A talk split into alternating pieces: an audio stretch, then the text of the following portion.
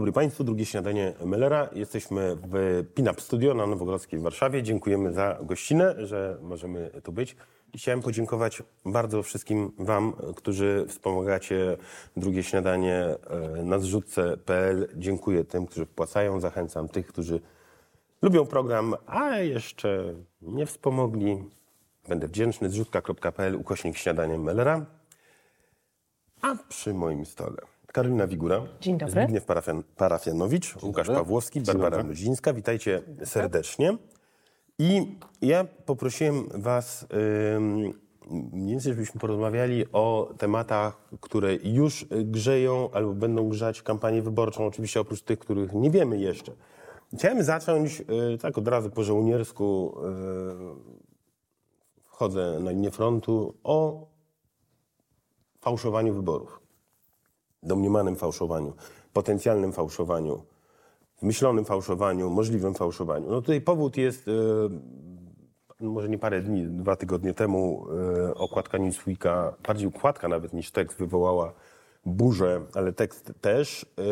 E, z okładki wynikało, że PiS sfałszował wybory, przynajmniej tak to można było odebrać. Potem się okazało, że to były działacz PiSu. Mówi o wyborach, które się odbywały wcześniej. Rząd e, mm, uczestniczył w domniemanym e, fałszowaniu na mikroskalę, jak wynikało z tego tekstu, tychże wyborów. Znaczy tam jest strasznie dużo wątków, ale siedzący tutaj Łukasz e, Pawłowski z kolei podbił emocje w, w e, no właśnie, napisałeś co napisałeś. Znaczy, ten tekst, który mm, przygotowywał Newsweek, tam było tak dużo takich nieścisłości, które da się zweryfikować no, prostymi danymi, tym co mamy historycznie, tym dane PKW czy Exit Poll, że tam gdzieś po krok, krok po kroku zostało to rozbite. Chociaż jakbym zaczął jakby przewrotnie. Ja uważam, że w ogóle Newsweek zrobił nam wielką korzyść z tego względu, że tak szybko i tak, tak przegrzał ten temat, czyli ta, ta okładka była tak jednoznaczna, a ten tekst, który to miał popierać, jakby tam nic nie było, że sam temat, który jest bardzo niebezpieczny, mówienie o fałszowaniu wyborów, będzie dużo mniej chętny do wykorzystania przez czy Donalda Tuska, czy Kaczyńskiego, bo to jest dopiero groźne. Bo okładka do tygodnika to jeszcze nic.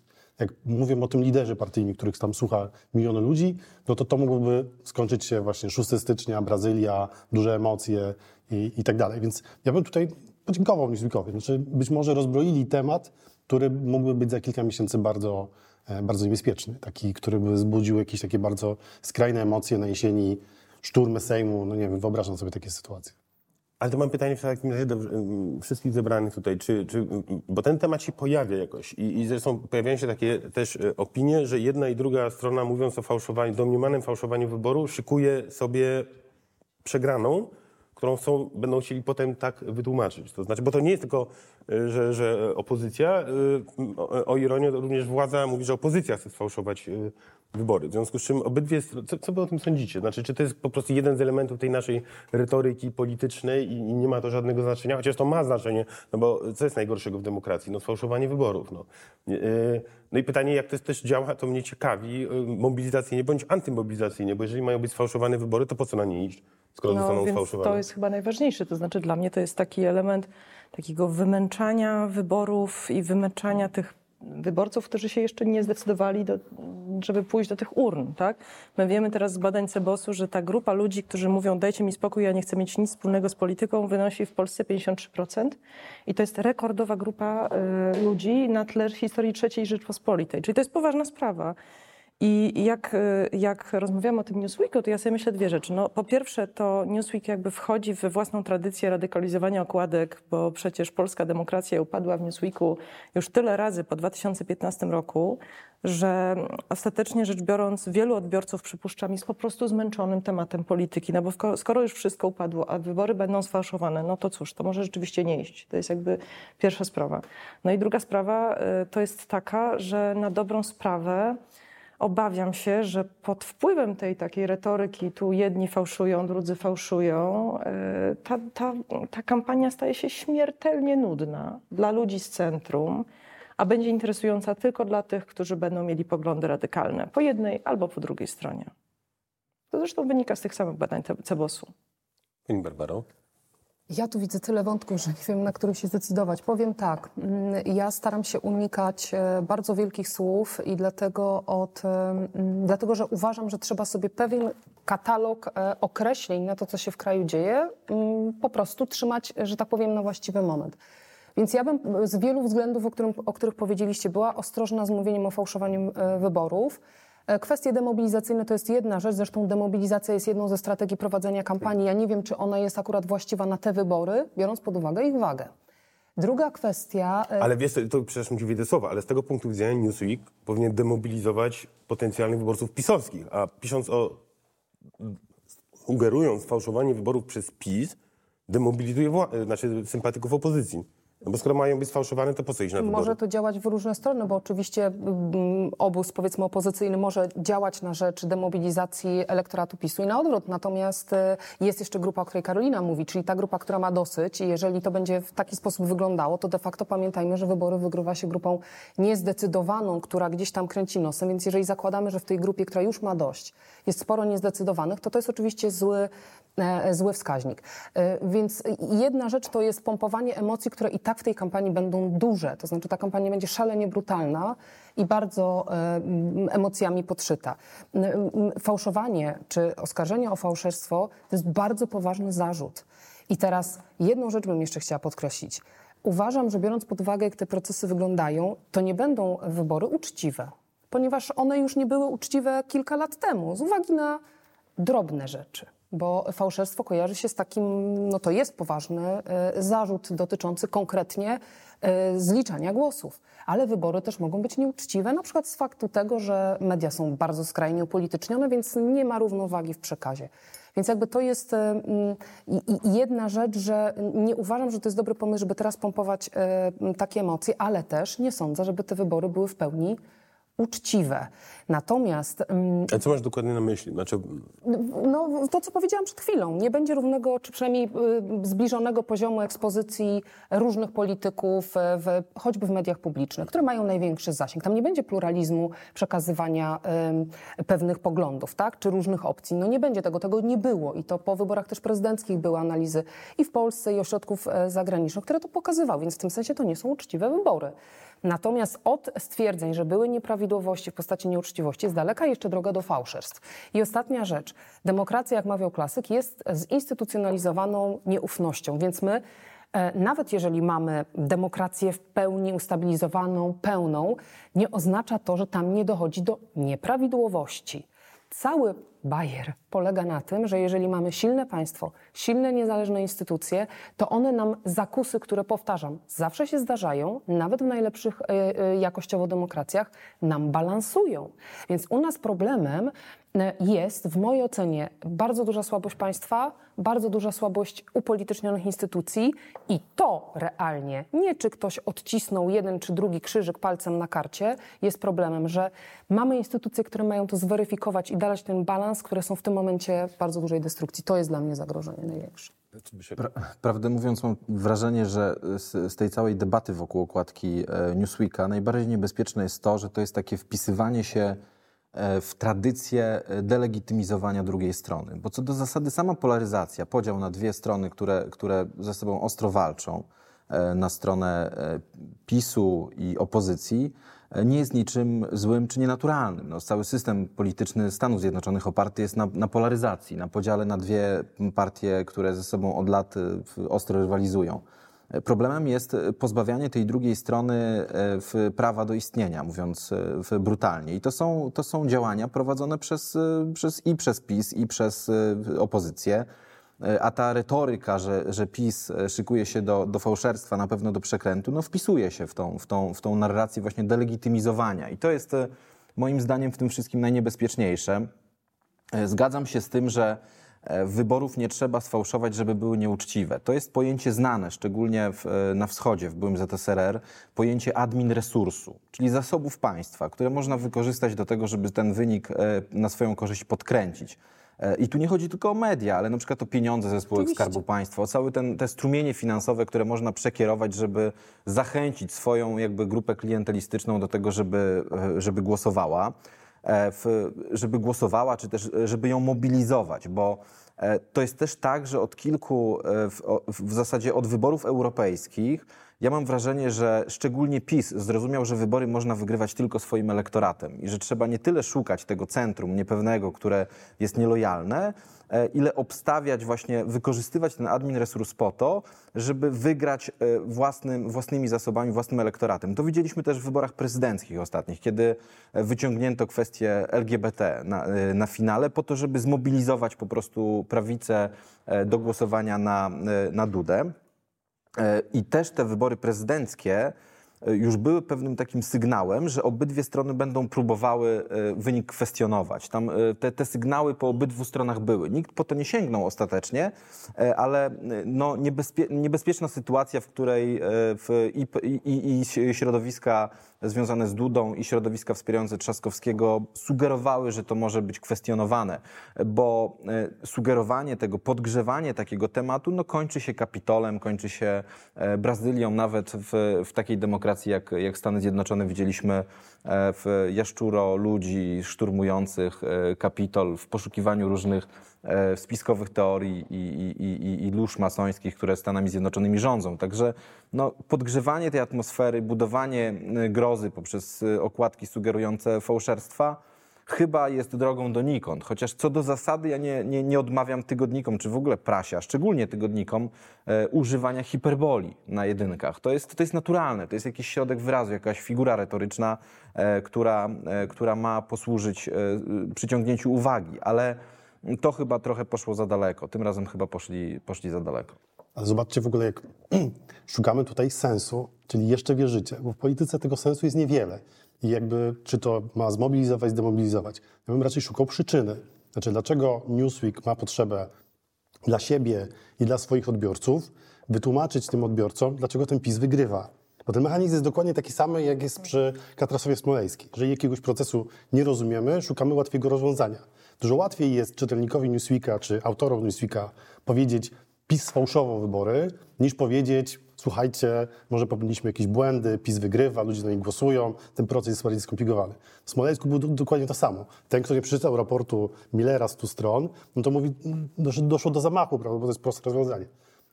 Ten sam sposób sobie tłumaczyliśmy Brexit, że to tam y, Cambridge Analytica i tak dalej, tak dalej, co nie było prawdą. Tak samo sobie tłumaczyliśmy Trumpa, że on wygrał, bo ruskie trole, co też nie było prawdą, bo Trump y, w kolejnych latach dostał jeszcze więcej głosów.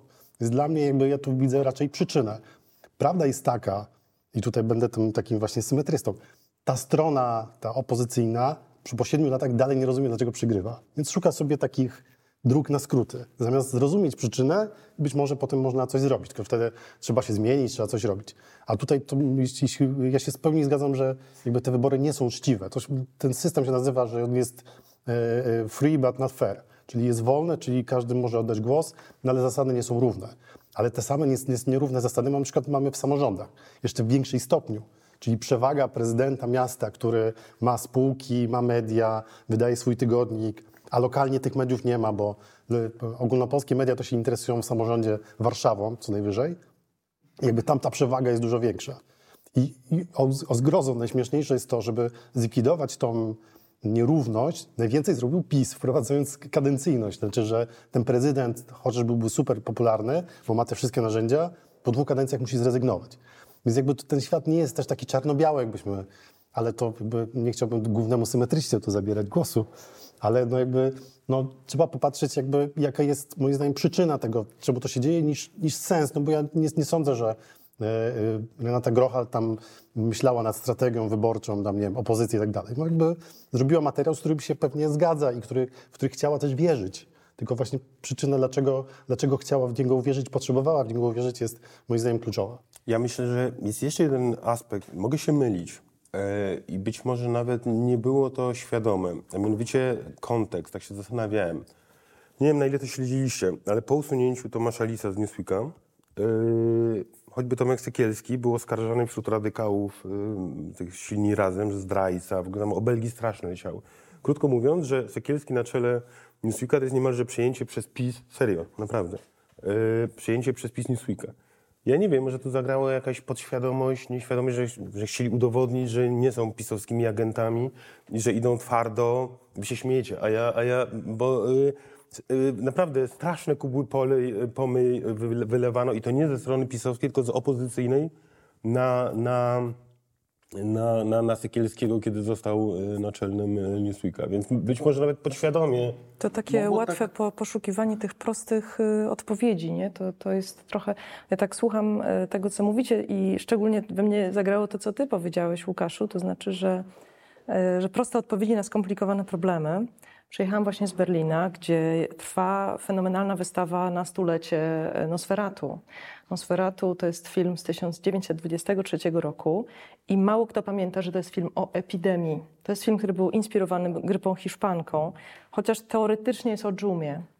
Teoretycznie to tylko taka opowieść filmowa. I tam jest coś niesamowitego się dzieje. To znaczy, że jest epidemia, ludzie mają czarne ślady na szyi, co wskazywałoby na, na dżumę, tak? Ale opowiadają, że to gryzie ich wampir.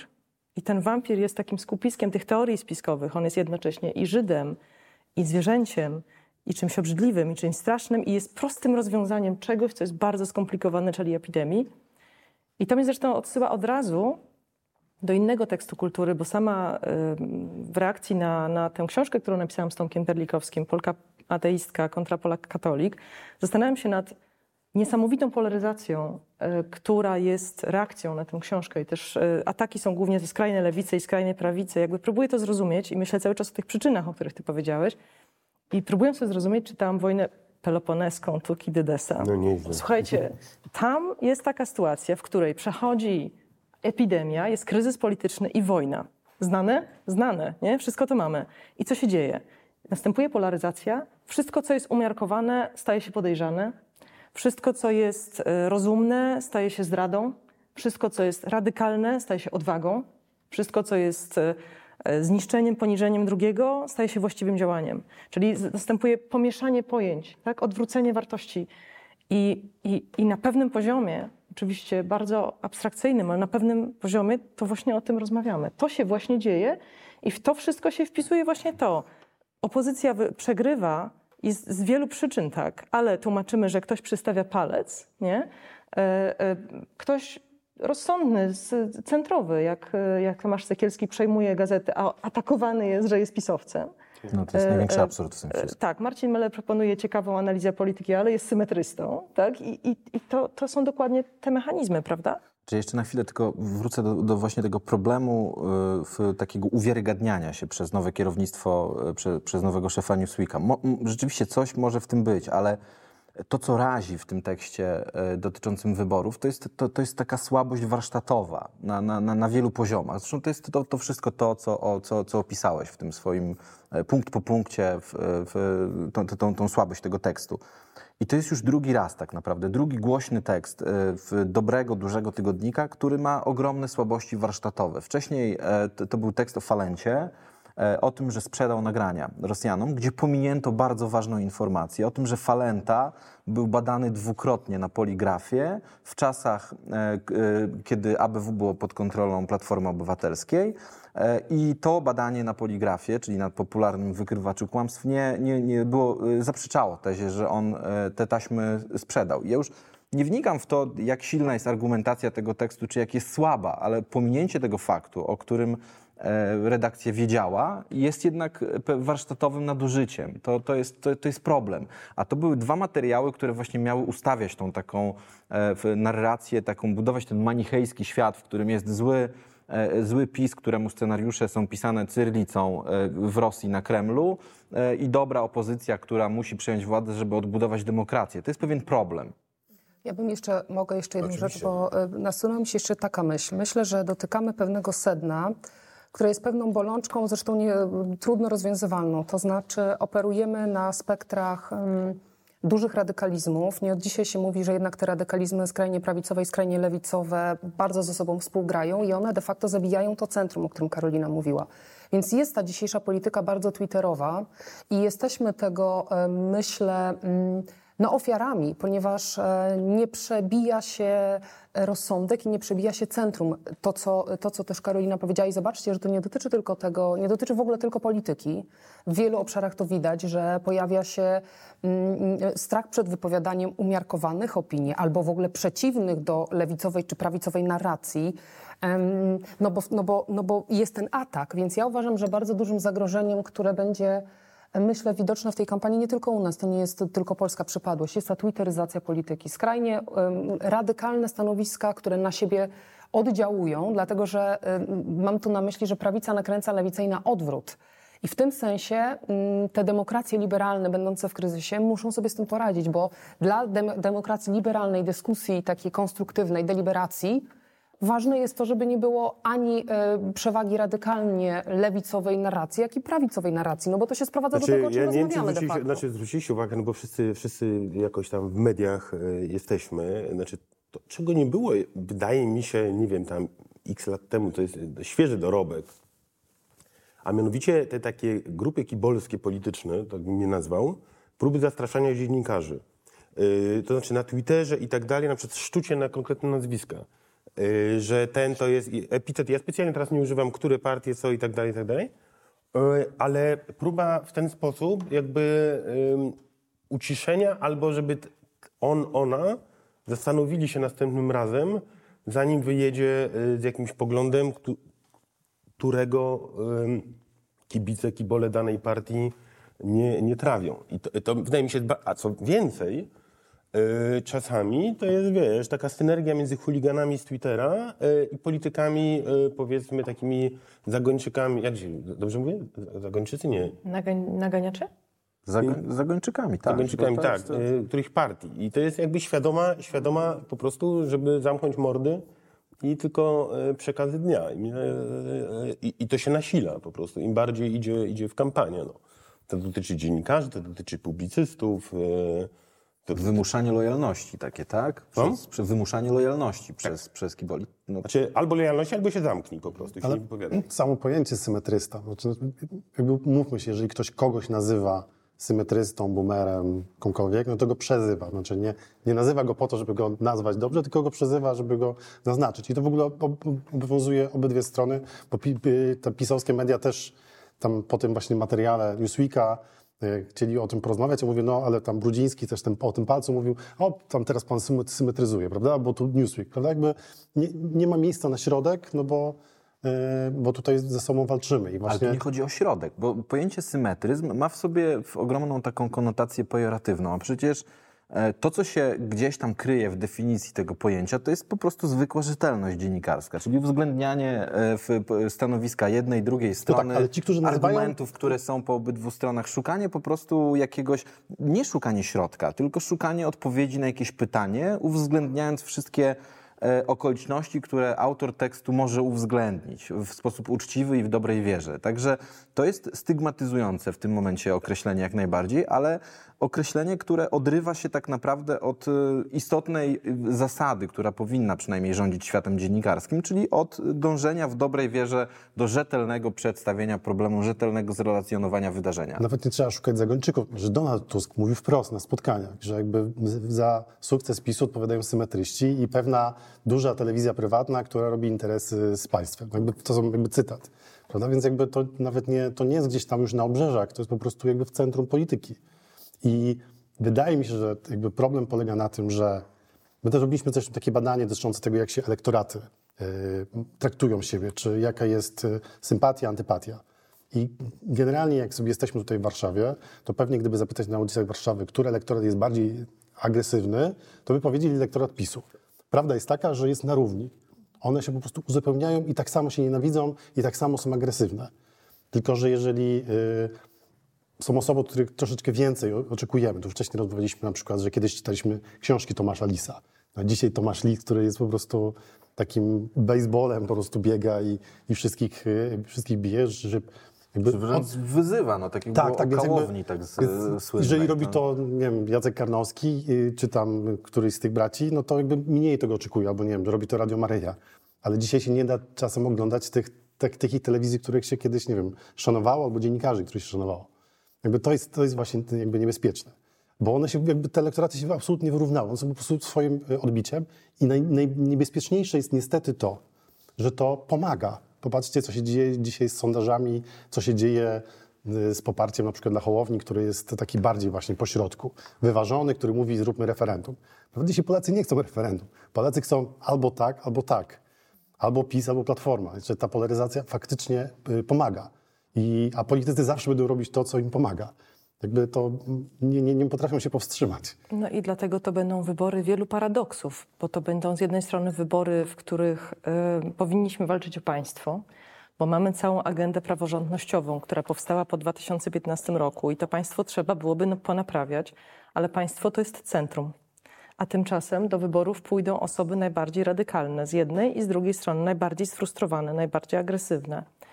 No, nie, mam nadzieję, że my też pójdziemy, a nie czuję się agresywna i sfrustrowana, więc mam nadzieję, że to nie będzie tylko tak. Ale bardzo dużo tych osób z tych dwóch grup, e, które, które są w tych 47%, tak, tych pozostałych, e, one pójdą, to są osoby bardzo, bardzo emocjonalne. To, jest, e, to są wybory, w których przecież jeszcze nie rozmawialiśmy na temat sytuacji geopolitycznej. Ona jest fundamentalna dzisiaj. Tu się wszystko przesuwa w tym regionie. W całej Europie następuje generalne przesunięcie ciężaru do Europy Środkowo-Wschodniej ze względu na po pierwsze wojnę w Ukrainie, po drugie definicję tej wojny, która jest charakterystyczna dla tego regionu i jest przejmowana przez kolejnych ekspertów. O czym my rozmawiamy? Rozmawiamy o palcu, na którym był narysowany krzyżyk. Ergo, to jest tak, że my, y, chociaż te wybory dotyczą sytuacji geopolitycznej i tego, jak następny rząd jakikolwiek on będzie, będzie prowadził polską politykę zagraniczną, to my rozmawiamy tylko i tylko i tylko o polityce wewnętrznej, ciągle o tym, tak jakby nie było nic poza Polską. E, prawda? A jeżeli chodzi o inne kraje, które nas otaczają, czy to są Ukraińcy, czy to są Niemcy, czy to są Litwini, krótko mówiąc, e, dysponujemy na ich temat właściwie tylko garścią stereotypów. Nie ma takiej pogłębionej analizy, ponieważ ona po prostu w tych społecznościowych, przepraszam, tożsamościowych mediach, ona nie wybrzmiewa.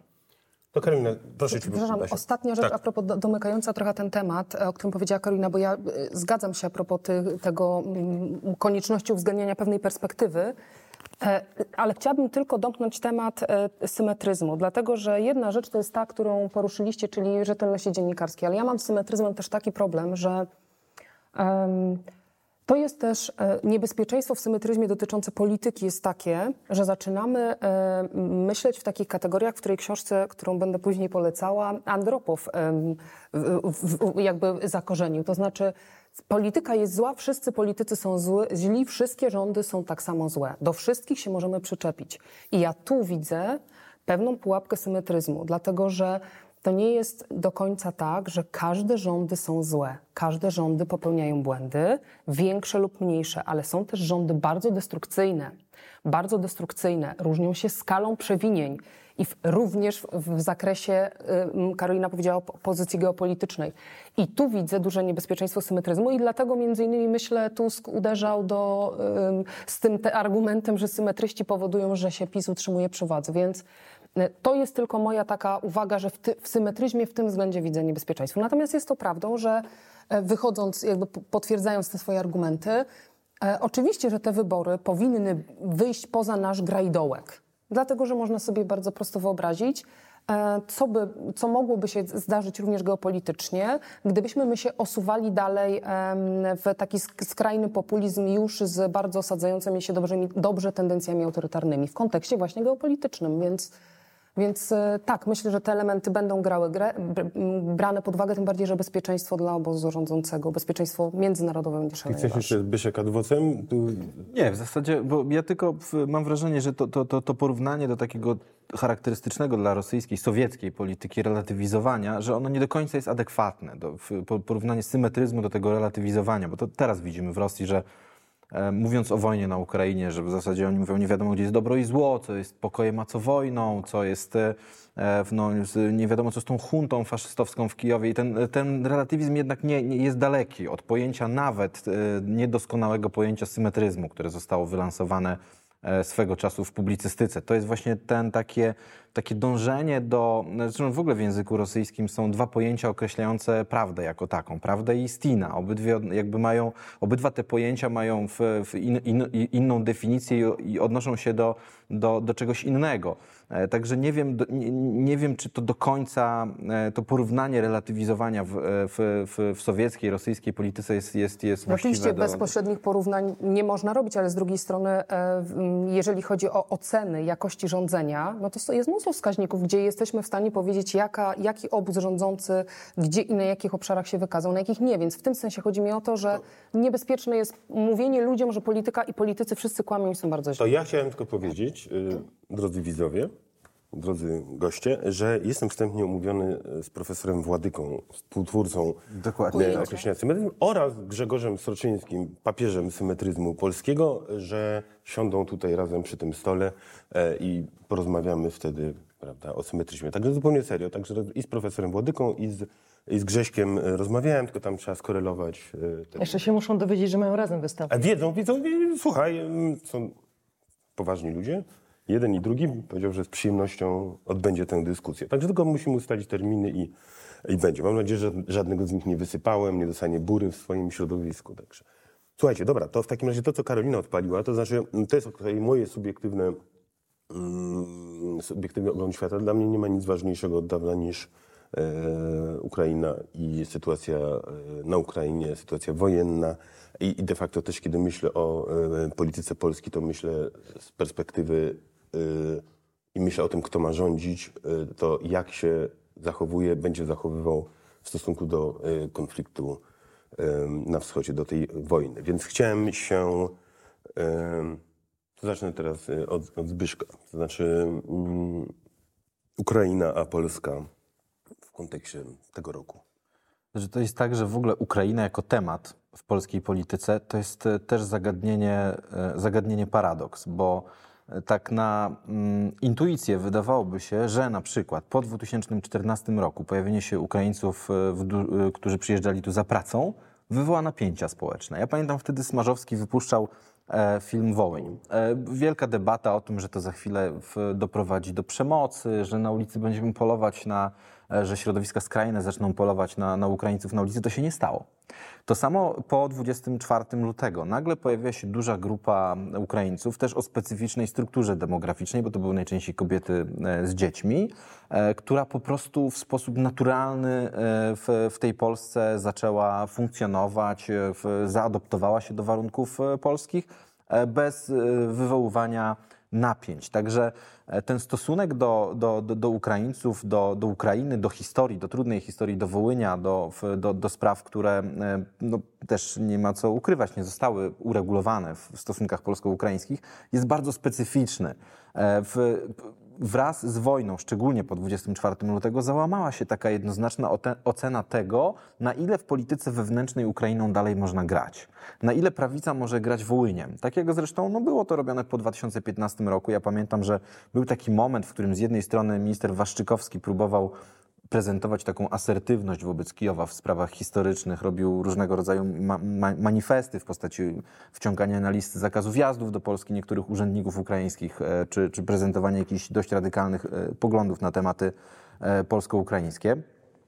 On to robił w jednak w z jakimś założeniem, mniej lub bardziej racjonalnym założeniem w celów dyplomatycznych, czyli właśnie za, zamanifestowania tej asertywności wobec Kijowa, ale to zrodziło reakcję w postaci właśnie takiego przebudzenia tych środowisk kresowych, wszystkich tych, którzy upatrywali w tym e, pewnego kapitału politycznego, który można, można zbić. I do pewnego momentu to się udawało, ale po lutym ubiegłego roku ten taki paradygmat e, zbijania punktów procentowych w polityce na e, kwestiach historycznych, na Wołyniu, na, na, na stosunkach polsko-ukraińskich, to, to, to już jest e, to już jest margines. Także to, to, jest, to jest paradoksalne. W tym sensie właśnie traktuję e, kwestię stosunków polsko-ukraińskich jako paradoksalną, no bo nawet widać po prawej stronie, w, w, jak Kaczyński bez wahania wszedł w takie jednoznaczne poparcie dla Ukrainy po 24 lutego. Mieliśmy spotkanie w Lwowie Załęskiego z Dudą, odsłonięcie e, orłów na cmentarzu Łyczakowskim. To są, to są wydarzenia, które były e, jeszcze w 2021 roku nie do pomyślenia tak naprawdę. Także e, Ukraina jako temat, jako, jako, jako temat negatywny, czyli grania na resentymentach w stosunkach polsko-ukraińskich, mam wrażenie, że to, na, to jest już nisko na agendzie i nie do skeszowania, mówiąc kolokwialnie. E, Na pewno PiS będzie e, próbował grać tym tematem do prezentowania swojej takiej aktywnej roli, wzrostu znaczenia Polski, wzrostu znaczenia polityków związanych z PiSem i, e, i z prawicą, żeby, żeby prezentować się jako, jako, jako takie państwowe ugrupowanie poważne, takie gdzieś tam próbują, próbując zahaczać o, o, o prezentowanie polityków PiSu jako mę- mę- mężów stanu, no to na pewno im się jakoś, jakoś się opłaci e, w Ukraina, ale to, co mnie w tym wszystkim najbardziej cieszy, to jest właśnie obniżenie temperatury w dyskusjach, o, e, w, w, które miały tło historyczne e, i w jakiś taki naturalny sposób przez to, e, ten taki bezpośredni kontakt pomiędzy jednym i drugim narodem, e, spacyfikowanie po prostu tego tematu, który, to, który był potencjalną miną, bo też zresztą przez ten cały rok po 24 lutego, ale i wcześniej, bardzo wyraźnie było widać, że trzecia strona próbowała grać z tematami historycznymi. One też nie przynosiły zakładanych rezultatów. Także no w tym wymiarze e, to jest, to jest bardzo pozytywne zjawisko, coś, coś czego e, w, w, w sytuacji wojennej, w trudnej sytuacji wojennej, no, chyba należy się cieszyć z tego powodu. Zobaczcie, że tak jak mówiliśmy już wcześniej, że politycy robią, zrobią wszystko, co jest ich na, im pomoże. Tak, ten, ten, ta polaryzacja pomaga PiSowi koalicji, to oni w tym działają. Tu jest idealny przykład i to akurat jest pozytywne, e, e, jak, e, bo możemy to zobaczyć na przykład, jak zachowuje się Konfederacja. Konfederacja na tematach antyukraińskich, a wcześniej antyszczepionkowych traciła. Dzisiaj Konfederacja, której twarzą jest Mecen, Bosak i mówią o gospodarce, małych przedsiębiorcach i niskich podatkach, jest partią na 10-11%. I oni sobie z tego absolutnie nie zdają sprawę, oni tam wyciszają Brauna, jakby tak dalej. Znaczy, jakby politycy mówią, że oni tam są, mają te przekonania i tak dalej, a wszystko robią w swoim interesie. I tutaj akurat z tego względu, że opinia publiczna, która widzi tą wojnę, widzi to cierpienie, jakby do nich zupełnie nie przemawia ten taki antyukraiński yy, sentyment. Jakby te partie też sobie zdały sprawę, że no, nie robią już pochodów, prawda, stop ukrainizacji, znaczy już o tym nie słyszymy, bo to się nie opłaca po prostu. Jakby i, I oni sobie po prostu, to, to im wychodzi z badań i tak dalej. A, ale Ukraina jest moim zdaniem związana z innym tematem, tematem bezpieczeństwa, który będzie kluczowy. I wydaje mi się, że jak w dniu wyborów ktoś zrobi badanie, co było dla Ciebie ważniejsze, czy tematy bezpieczeństwa, czy na przykład ceny, inflacja, to w zależności, który z tych tematów wygra, będzie oznaczać, która z partii wygrała. Jeżeli na, dla ludzi najważniejszym tematem w tej kampanii będzie bezpieczeństwo, wygra PiS. Ma wszystkie narzędzia. Zresztą Donald Tusk też w 2014 wygrał wybory europejskie, dlatego że był, e, była wojna na Ukrainie. Jeżeli tematem będzie inflacja, drogie życie, wygra Koalicja Obywatelska. Jakby dzisiaj się o to toczy tak naprawdę spór, a wydaje mi się, że jakby e, dosyć e, ułatwiono ma w tym temacie bezpieczeństwa PiS z tego względu właśnie, że ma te wszystkie narzędzia. No jakby Błaszczak kupuje te wszystkie czołgi, te, te, te, te takie sceny, że on tam e, rozsypuje te takie blokady na drogach. Znaczy to, to wszystko robione pod publiczkę, ale to jest jakby w jednej bardzo takiej czytelnej narracji, która mówi, no my was obronimy. Prawda? Tam, tam, Budujemy drugą armię świata. druga armia świata, a tutaj ten Tusk, to tam Niemcy, prawda, nie wiadomo. Zresztą y, trzeba też jakby im przyznać, bo wcześniej ten spór przed wojną był taki, że y, ta centrowa część mówiła, że nasze bezpieczeństwo zależy od Unii Europejskiej, czyli to pojęcie bezpieczeństwa ekonomicznego, a PiS mówił, że Stany Zjednoczone, że tam armie, czołgi i tak dalej. No jak wybuchła wojna, no to ten, ten, ten ciężar się przesunął. Też to badaliśmy i jakby dla nas dalej ważna jest Unia Europejska, ale nie mamy wątpliwości, że jak nas ktoś zaatakuje, to nam nie pomogą Niemcy i Francja. Bo też, to, też o to pytaliśmy i tam w, w to, że pomoże nam Niemcy czy Francja wierzy tam około 15%. Więc potem w wiadomościach, prawda, te Flug Deutschland i tak dalej, jakby to się wpisuje bardzo fajnie jakoś, znaczy fajnie, znaczy skutecznie. Nie oceniam, czy to jest dobre, czy złe. Oceniam, czy to jest skuteczne, czy nie. I oni mają pewną taką jakby narrację. Więc jeżeli temat bezpieczeństwa będzie najważniejszy, to PiS jakby ma, ma, ma wybory w kieszeni. Ja bym nawet powiedziała, że nie tyle nawet temat bezpieczeństwa będzie najważniejszy, co temat tego, kto zapewni najmniej poczucia niepewności, bo w gruncie rzeczy bezpieczeństwa nikt nie zapewni, ponieważ osoba, która eskaluje nie znajduje się ani w Warszawie, ani w Kijowie, tylko znajduje się, no nawet nie w Moskwie, tylko w bunkrze gdzieś. I, I tam e, eskaluje stamtąd. I to jest oczywiście Władimir Putin. Natomiast e, tutaj są moim zdaniem trzy ciekawe rzeczy. Pierwsza rzecz to jest taka, że zobaczcie, że niepostrzeżenie przestaliśmy rozmawiać na temat praworządności. To jest bardzo ważna agenda dla państwa jako takiego, dla jego funkcjonowania, a jednak te tematy zwo- związane z wojną, a także paradoksalna spójność, jeśli chodzi o Polaków, gdy chodzi o definicję tej wojny i stosunek do tej wojny, bo zarówno jedni, czyli ci prorządowi, jak i ci proopozycyjni, wszyscy myślą o tej wojnie generalnie to samo. W związku z tym i ciekawa jestem bardzo, jak to będzie wpływało na te wybory.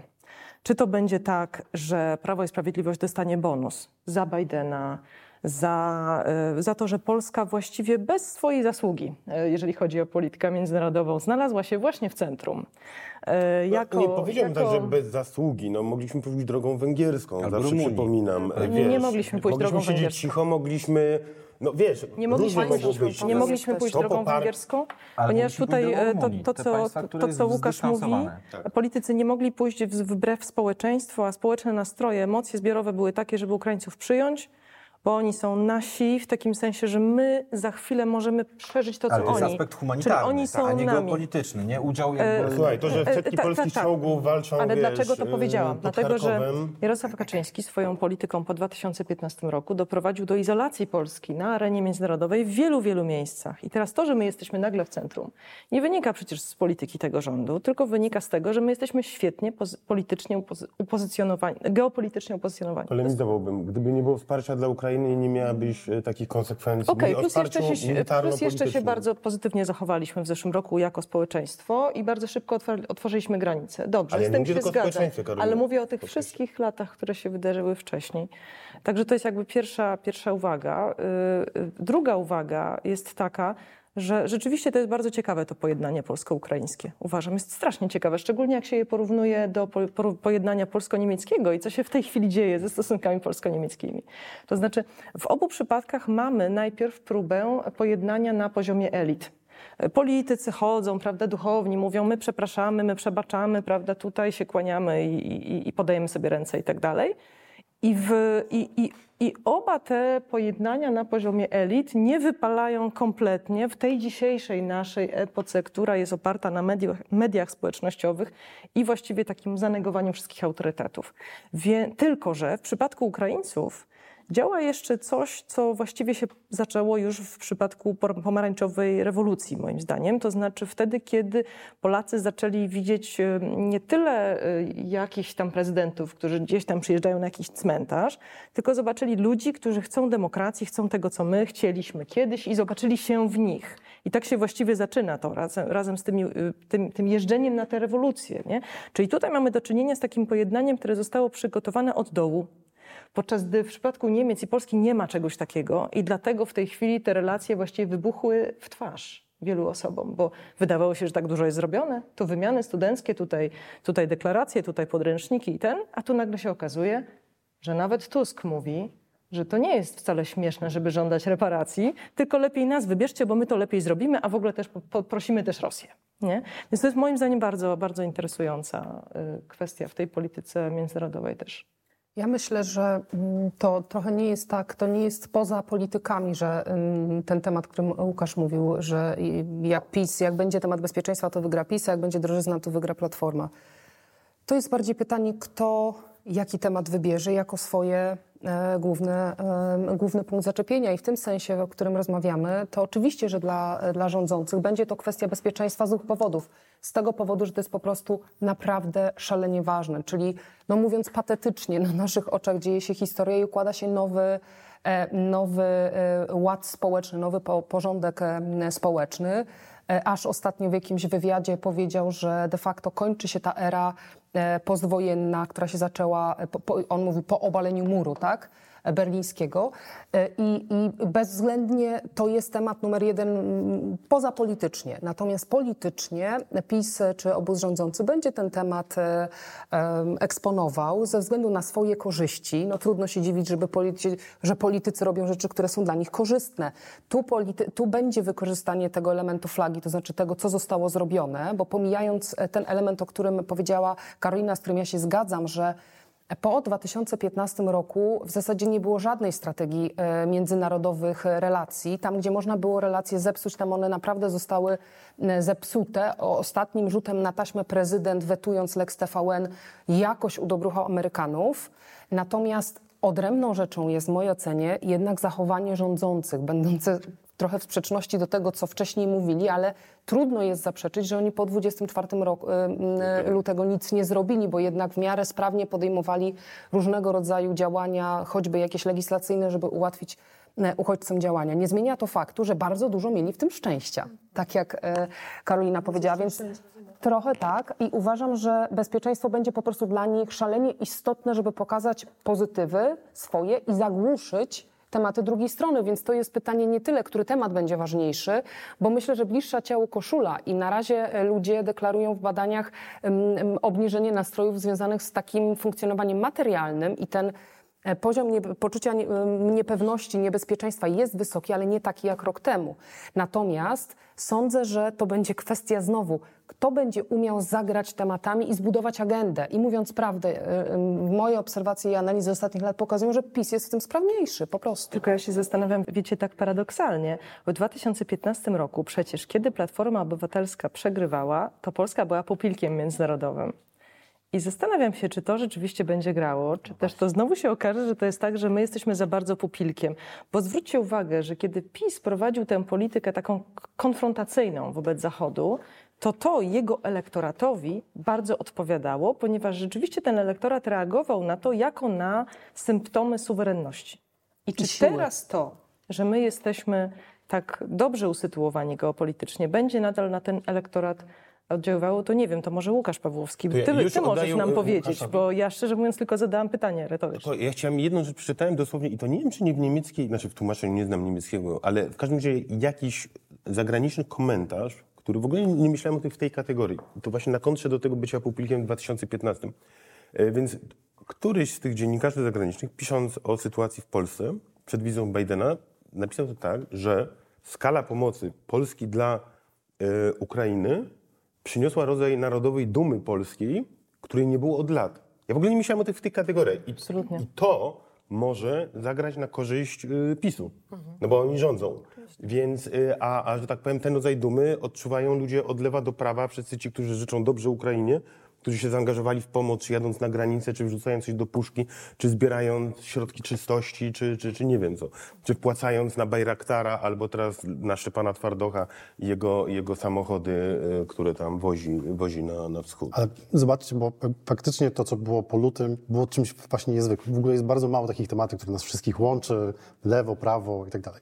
E, I oprócz tej, tej, tej dumy, wydaje mi się, że tam też była taka emocja, że jak sobie obserwowaliśmy, co, co się dzieje na Ukrainie, to mieliśmy takie wrażenie, że to zazwyczaj nas dotykało, a teraz dotyka to kogoś innego, czuliśmy to bliskość. To trochę jak jest ofiara wypadku, jemu się nic nie staje, ktoś ginie i on ma poczucie winy. I wydaje mi się, że mieliśmy takie, też takie poczucie winy na zasadzie, że tam ludzie umierają i w sumie Ale wtedy jeszcze nie wiedzieliśmy, czy przypadkiem my za chwilę nie będziemy musieli stawić czoła. Tak, tak, ale jakby się okazało, że to jest takie gdzieś tam jednak początku. daleko, ale no, te matki z dziećmi i tak dalej, czuliśmy taki, ta, ta emocja jest naprawdę bardzo silna.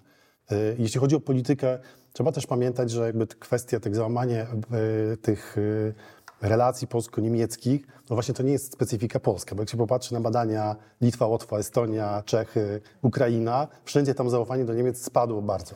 I to jest jakby problem, i to jest problem Niemiec i oni jakby, wydaje mi się, że nie zrozumieli mm, tą, tą część Europy, że interesy interesami, tutaj wymiana handlowa, ale jakby u nich nigdy, i był też jakiś artykuł ostatnio o tym, że jakby Niemców nikt nigdy nie najechał. Znaczy oni nie znają tego pojęcia, To nie że jest ktoś... tak do końca.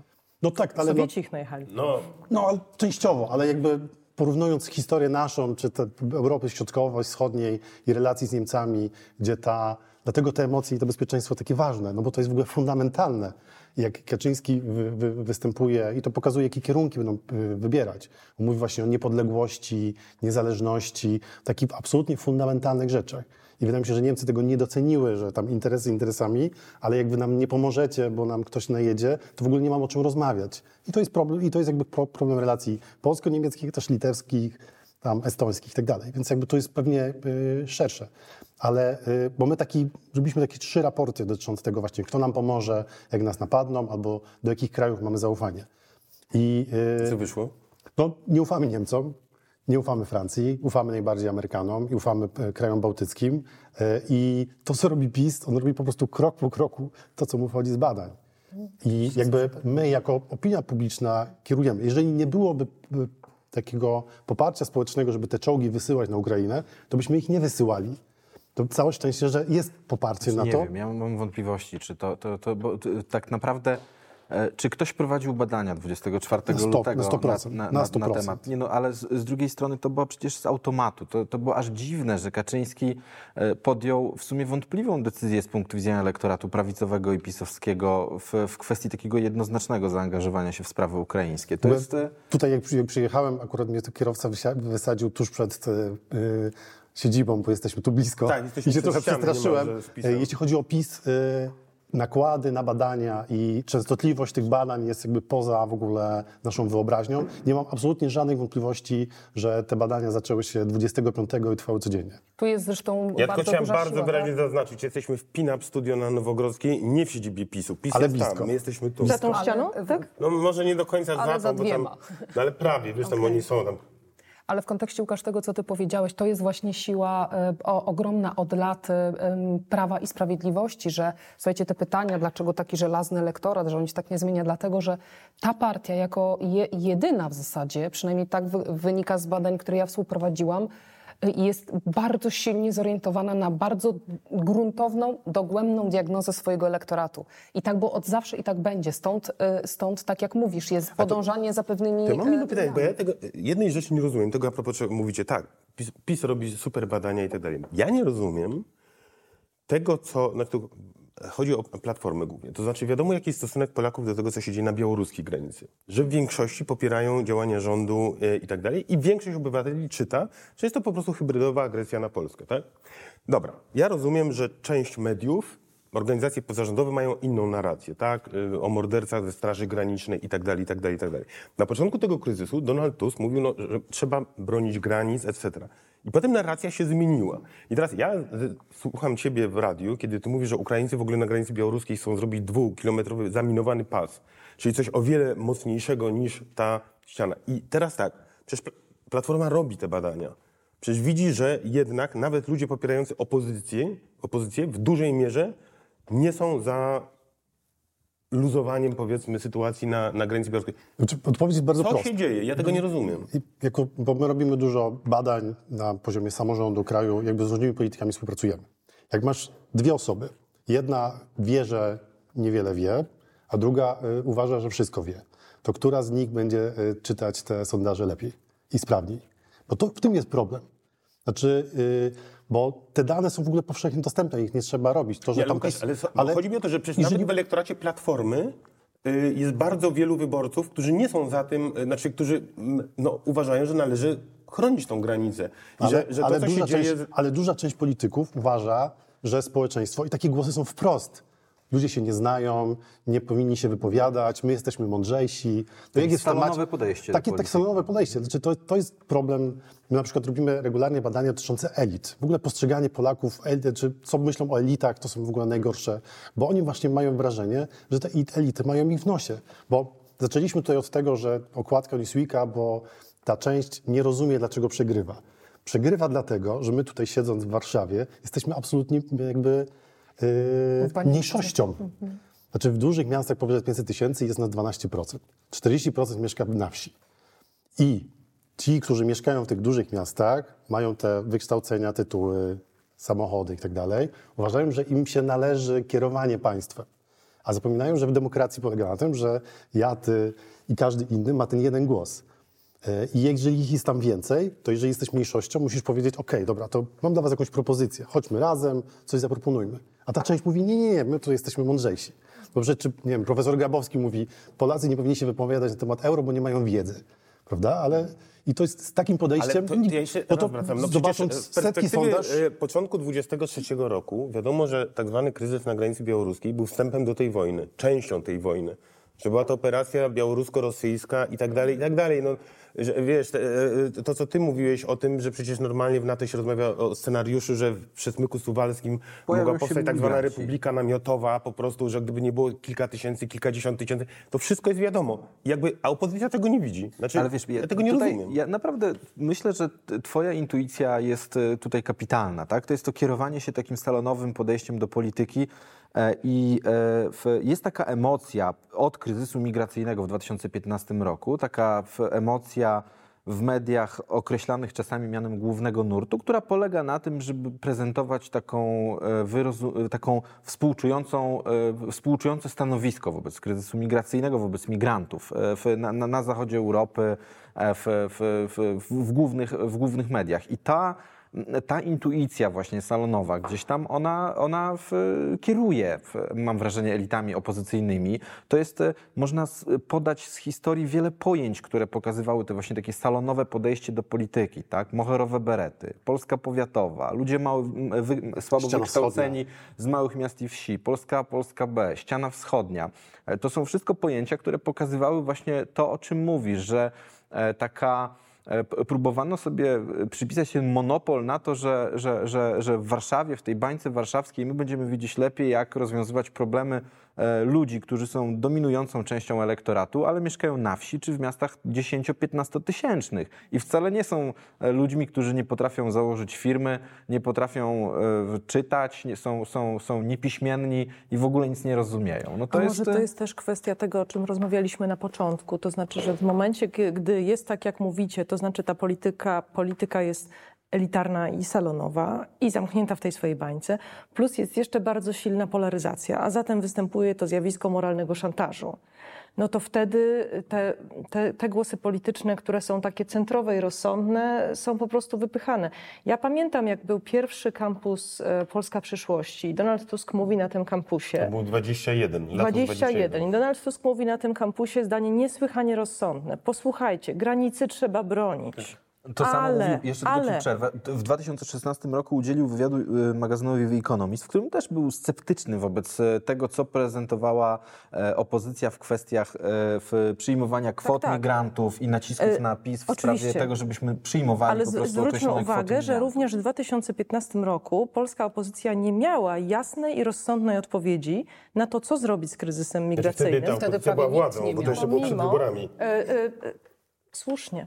Tak, lato zobaczcie, 15. zobaczcie, co się stało z moją świadomością. Już mi się wydaje, że oni są zawsze w opozycji. Nie, oni nie. Takie, to, to, to takie, od- odwraca się to, tak, te, takie, ten syndrom bycia w opozycji, tak? E, Chcieliby tego sąsiedzi Oni nie potrafili powiedzieć, że Polska ma uzasadnione powody, aby na przykład nie życzyć sobie, żeby jej bez jej głosu przydzielać kwotę, choć z drugiej strony ta grupa ludzi była tak mała, że można byłoby się zastanowić nad tym, w jaki sposób im pomóc. To już jest inna dyskusja. Ale wracam do tej wypowiedzi z 2021 roku na e, kampusie przyszłości. Donald Tusk mówi tak. Jedno zdanie, które składa się z dwóch części. Po pierwsze, granice trzeba bronić. Po drugie, jak już ktoś przejdzie, to potraktujmy go zgodnie z prawem międzynarodowym. I to było tak niesłychanie spójne i, i, i w pewnym sensie jakieś takie godne i rzetelne, bym powiedziała, że dziwię się, że, że, że tak racjonalna wypowiedź jest następnie właściwie ona skręca w jakieś inne strony, tak?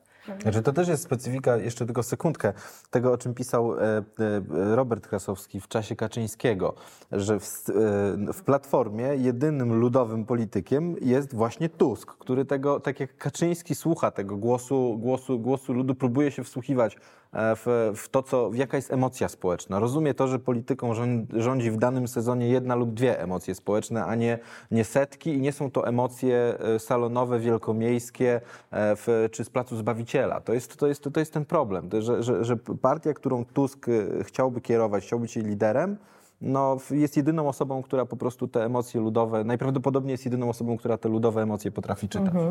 Pani Dwa Barbara, wątki, dwa wątki mi się nasunęły w tej naszej dyskusji. Pierwszy a propos e, salonowej polityki. To znaczy uważam, że funkcjonujemy w kryzysie, bardzo poważnym kryzysie w ogóle debaty publicznej, to nie od wczoraj i bardzo kryzysowym momencie relacji między ludźmi a wyborcami a politykami. I to się bierze między innymi z moim zdaniem dwóch kwestii. Po pierwsze, przepraszam za kolokwializm, odlot elit politycznych, który wynika między innymi, między innymi, bo czynników jest dużo, z tego, że jest nacisk na to, że dobrze wyglądamy w mediach, konferencje, czyli ta zapośredniczona komunikacja, mniej tych spotkań e, bezpośrednich z ludźmi, którzy na, na marginesie też z badań to wynika, ludzie tego oczekują. A druga kwestia, mam na to bardzo brzydkie określenie, ale powiem w wersji łagodnej, e, bardzo drastyczne dla losów politycznych partii jest poczucie samozadowolenia.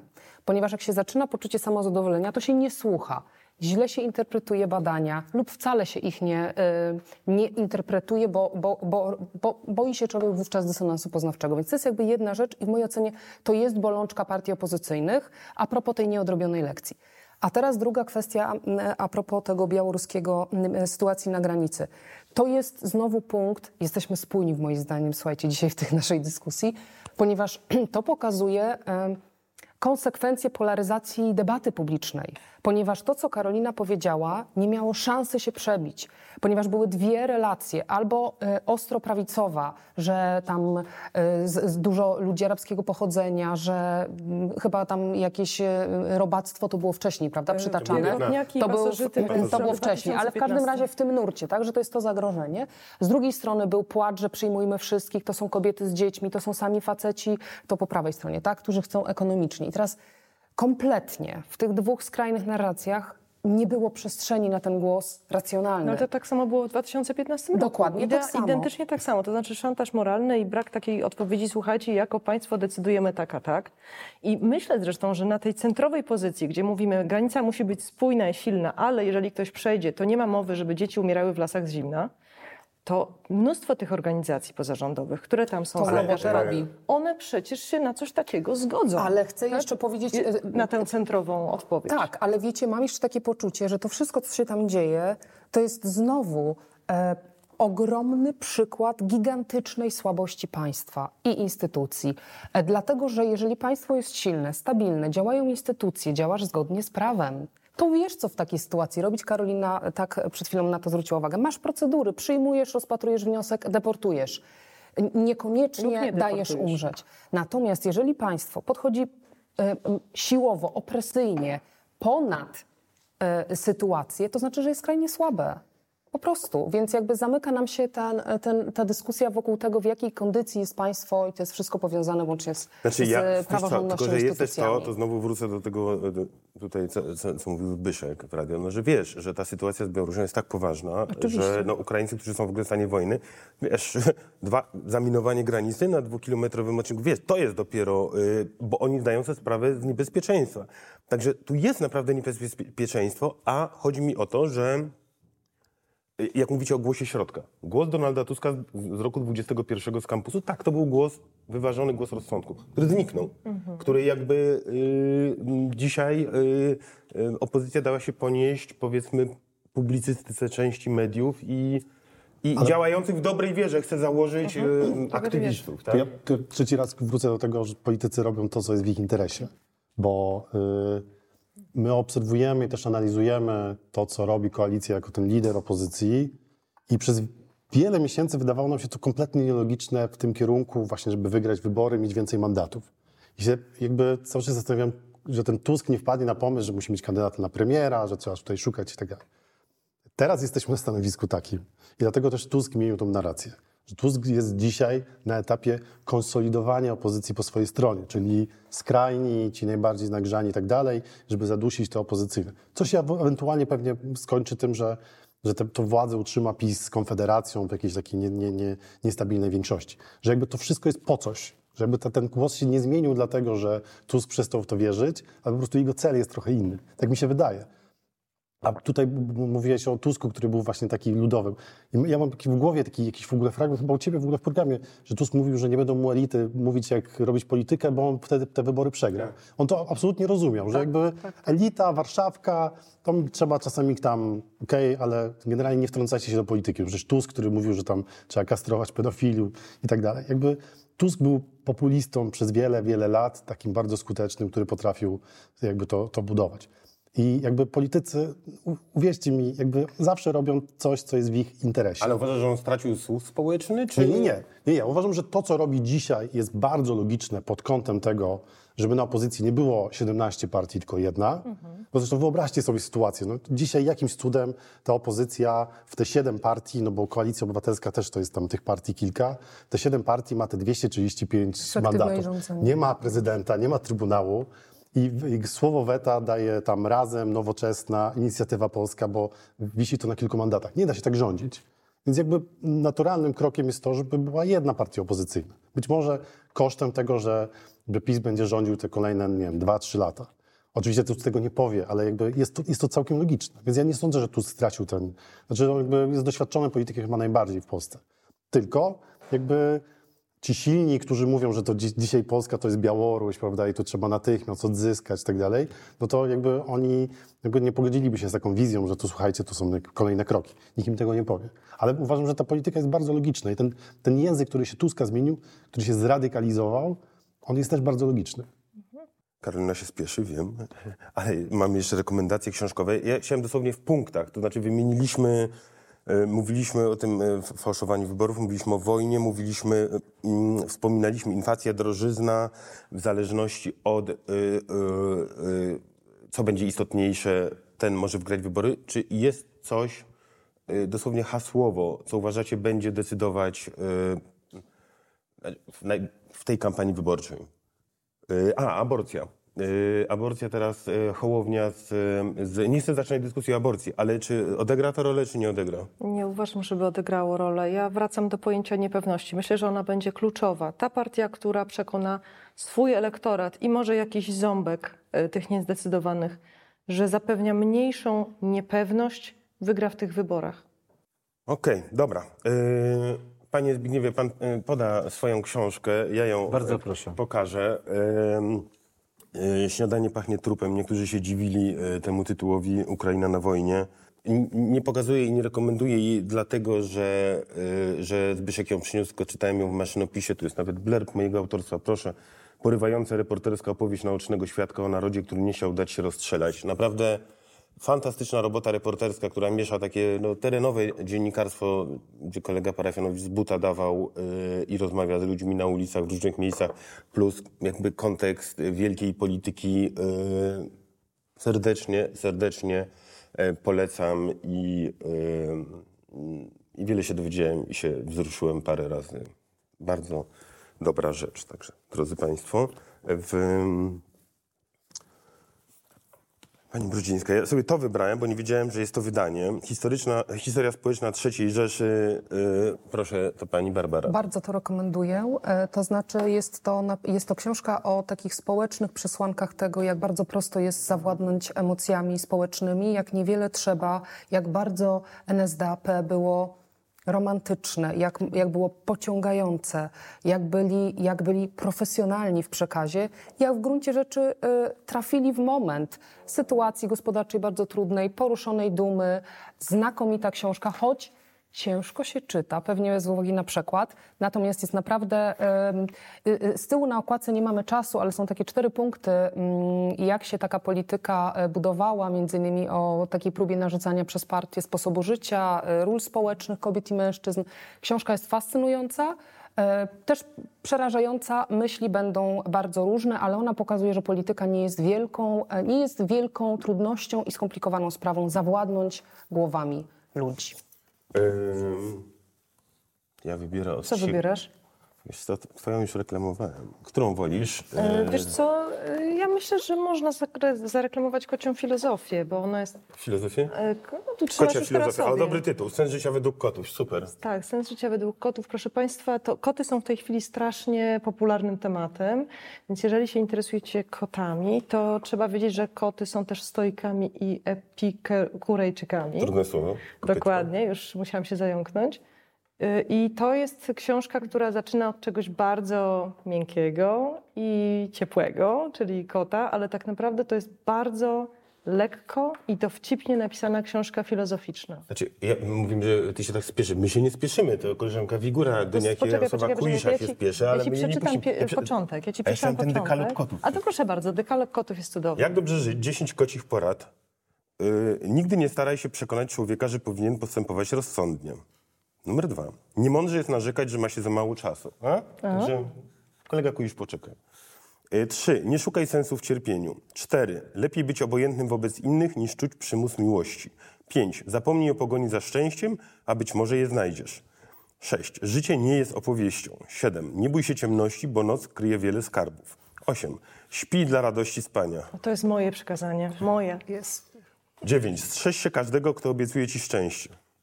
10. Jeśli nie zdołasz żyć nieco bardziej po kociemu, wróć bez żalu do świata ludzkich rozrywek. No piękne. Piękne, prawda? Bardzo polecam.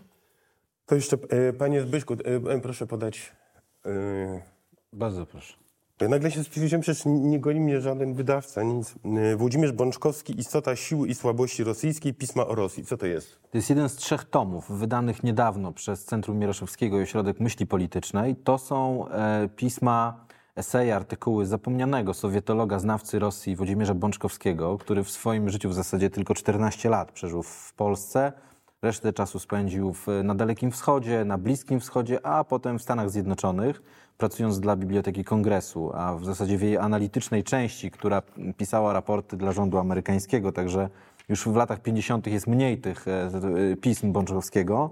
To jest praca kapitalna. To są, to są e, w, w eseje, które czytając z perspektywy 24 lutego 2022 roku, no są profetyczne. To są, to są, e, to są analizy absolutnie trafne, opisujące... Poz...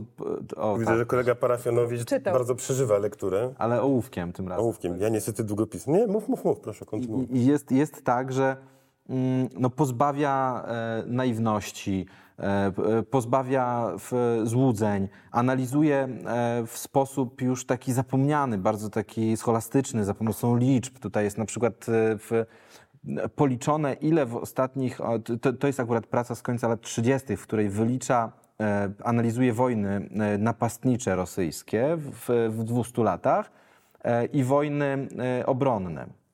I wychodzi mu, że w zasadzie żadnej e, wojny napastniczej Rosja nie wygrała, uderzając w kraj, który się bronił albo który nie był państwem upadłym. E, Co jest bardzo optymistycznym w gruncie rzeczy wnioskiem dla Ukrainy, bo sugeruje, że, że, że, że ta wojna napastnicza, która jest teraz prowadzona, e, będzie wojną przegraną ostatecznie.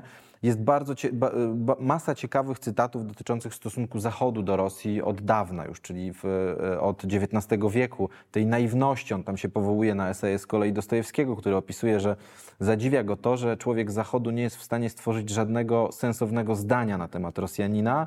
Zadziwia go to dlatego, że e, ludzie Zachodu to, to są osoby, czy ludzie Zachodu, no ale też Wschodu, które stworzyły proch i policzyły gwiazdy. Taki jest tam cytat właśnie w, bardzo barwny do, do, do opisu tego naszego braku zrozumienia w, w Rosjan jako takich. E, Polecam serdecznie. E, w- To jest ogromna e, praca Centrum Mieroszewskiego i Ośrodka Myśli Politycznej. To jest lektura obowiązkowa w zasadzie w trwającej wojnie. widzę, twoje ścieżki skojarzeń są niesamowite, bo tu podkreślasz coś, pisanie o Rosji, na marginesie napisałeś Boko Haram, czyli fundamentalistyczna organizacja terrorystyczna Ale- z Nigerii. Boko Haram w wolnym tłumaczeniu to jest wszystko, co złe z Zachodu. I tutaj w, autor w, jakby opisuje Rosję jako taką cywilizację, cywilizację taką opryczno-sowiecką, która właśnie wszystko, co złe z Zachodu, e, to, to jest fu- fundament funkcjonowania tej cywilizacji opryczno-sowieckiej, którą e, Bączkowski definiuje. Bardzo moje serce się uradowało, ponieważ e, Barbara przyniosła powieść, którą się absolutnie zachwyciłem, e, ale jakby bez konsultacji. Mm, Jakub Nowak, to przez ten wjazd, to powiedz, dlaczego przyniosłaś. a potem ja Nie konsultowaliśmy tak, natomiast no jest to e, pewnego rodzaju prywata, bo to mój kolega po fachu, naukowiec, zresztą znakomity z e, Uniwersytetu Marii e, Skłodowskiej-Curie z Lublina. No i Jakub wydał powieść, znakomita, słuchajcie, zazdroszczę Jakubowi bardzo. Debiut powieściowy. Debiut powieściowy, znakomicie pisze. Sam, sam pomysł jest niebywały, ponieważ jest to fikcyjne oczywiście, ale ale powieść dotycząca e, potencjalnego e, relacji miłosnej między romansu de facto Modrzejewskiej z Henrykiem Sienkiewiczem. Świetnie napisana, e, w, takim, w takiej nucie westernowej. No i oczywiście tutaj wychodzi e, naukowe za, takie zacięcie Jakuba, dlatego że on rzeczywiście bardzo sprawdzał różne fakty, więc mimo, że jest to oczywiście fikcja, to, to tam e, faktograficznie dużo rzeczy się zgadza i to w dużych szczegółach bardzo polecam, czyta się świetnie. To ja, Jakub Nowak nie jest moim kolegą, więc dopiero się, zostaliśmy znajomymi na Instagramie po tym, jak pochwaliłem jego powieść. No, ona jest niesamowita, bo to jest, ta- bo- bo faktycznie Sienkiewicz kiedyś z Modrzejewską, tam całą ekipą, gdzie pod koniec XIX wieku pojechali do Kalifornii się tam y, szukać przygód. Natomiast Nowak wziął to, przerobił. Ja po prostu siedziałem i zaglądałem ciągle do Wikipedii, co jest prawdą, co jest myśleniem. Bo to jest tak, w którymś momencie wiedziałem, co jest myśleniem, bo tam już nie będę spoilerował. Ale jak to jest napisane, po prostu jakim językiem. To jest, to jest western z Sienkiewiczem, Modrzejewską. Znaczy, dla mnie naprawdę znakomity, ja tak. napisałem zupełnie uczciwie, że znaczy, jakbym ja był w jakimś jury, to jest dla mnie powieść polska roku 22. e, Zgadzam się, e, nieobiektywnie. Jedna z najlepszych rzeczy e, z literatury pięknej, jaką ja przeczytałem w ostatnich latach, a naprawdę czytam dużo, także bardzo się cieszę. Tak, super, super. To mogę coś polecić czytnikowo, bo jestem, jakby Tak. to jest minus, że tego nie ma w papierze, ale y, jeżeli nie, czyta, do opisu programu. jeżeli nie czytaliście, y, jeśli ktoś się interesuje generalnie danymi, to świetną książką jest y, Sygnał i Hałas Nate'a Silvera. Dowiecie się na przykład, że jak jest w prognozie pogody mowa, że deszcz, to zawsze jest pewną nadwyżką, bo lepiej się rozczarować, że nie pada, niż że miało nie padać, a pada. Sygnał i hałas, mówisz? Sygnał i hałas, tak. Signal and Noise, Nate Silver. I drugą rzecz, trochę wyjątkowo, bo y, jest bardzo dobra książka Moneyball, która też mówi jakby, jak dane generalnie zmieniło, y, jak się o sporcie w, w Stanach Zjednoczonych robi. A d- dużo lepszy, bo y, takim filmem na podstawie książki jest właśnie Moneyball, bo to jest film o zmianie. I on w ogóle genialno pokazuje, jak y, takie inne postrzeganie, inne odbieranie rzeczywistości, co też dotyczy polityki, tu próbujemy też to trochę tak prze- przewalczyć, jak jest to ciężki proces, bo on wym- wymaga, że jeżeli w jakiś inny sposób do tych pewnych rzeczy bierzemy, to ci, którzy są, no to oni się czują bardzo zagrożeni. I tam jest, jest świetny e, taki motyw na końcu, gdzie taki właściciel klubu baseballowego mówi, że no, ten pierwszy zawsze ma naj, najgorzej i to zawsze jest krwawe, no bo ci ludzie walczą o byt. Więc polecam wam, Brad Pitt gra, świetny film, świetna książka. Bardzo Wam serdecznie dziękuję. Bardzo dziękujemy. I chciałem podziękować e, Państwu bardzo serdecznie. E, Dzięki Wam, którzy wpłacacie na zrzutka.pl, kośnik śniadanie Mellera. Cały czas mi tak głupio to mówić, no ale to tak trzeba. No. W każdym razie dziękuję, bo to dzięki Waszym, e, waszym wpłatom mogę robić kolejny odcinek drugiego śniadania i tworzyć ten kanał. Także dziękuję za wsparcie. Wszystkich zachęcam, jeżeli chcecie, żeby, żeby ta przygoda trwała. Dziękuję serdecznie gościom, gościniom. E, I do, aha, byliśmy w Pinup Studio na Nowogrodzkiej. Dziękujemy za gościnę e, i do zobaczenia.